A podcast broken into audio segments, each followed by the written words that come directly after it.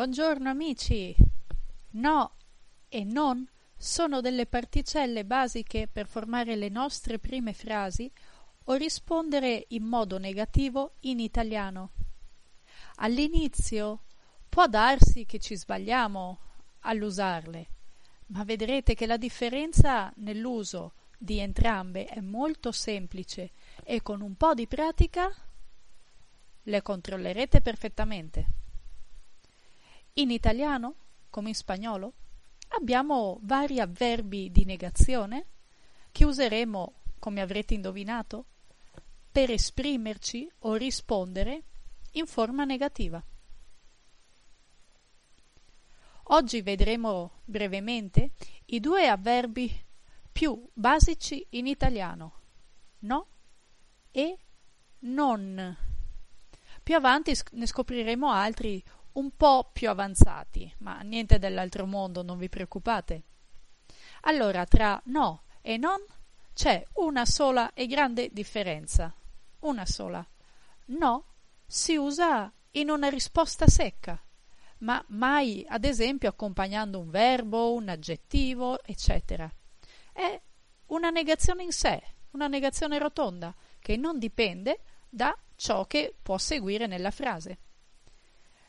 Useremo no, quindi, per rispondere alle domande dirette, ad esempio, Mario, hai visto Giovanni stamattina? No. Credi che domani pioverà? Penso di no. Al contrario, se vogliamo parlare in forma negativa a proposito di qualcosa, nel contesto di una frase completa, oppure eh, sfumare una risposta negativa specificandola, utilizzeremo non. Ad esempio, credi che domani pioverà? Penso di no, abbiamo visto prima. Non domani, ma dopodomani. Non ho mai visto un cane bello come il tuo.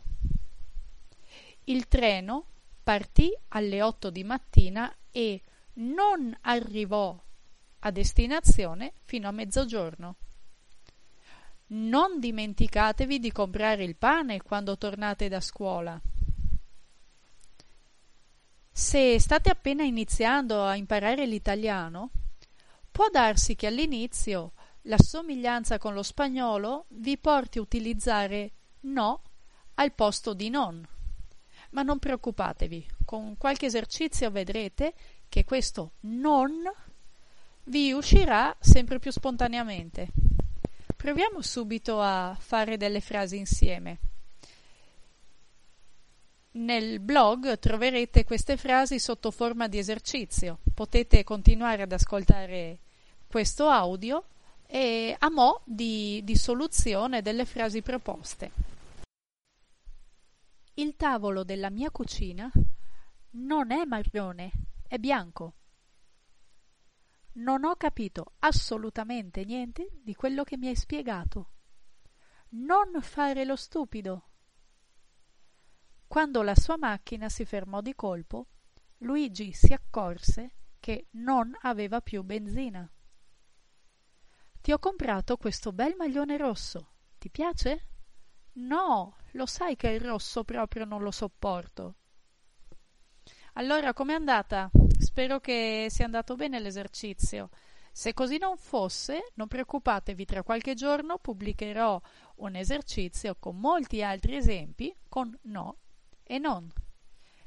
Naturalmente, se avete qualsiasi dubbio su questo o altri argomenti del, del blog, lasciatemi, lasciatemi i vostri commenti qui sotto e vi risponderò nel più breve tempo possibile. Per oggi è tutto, amici. Vi auguro un buon lunedì e un'ottima settimana. Ciao!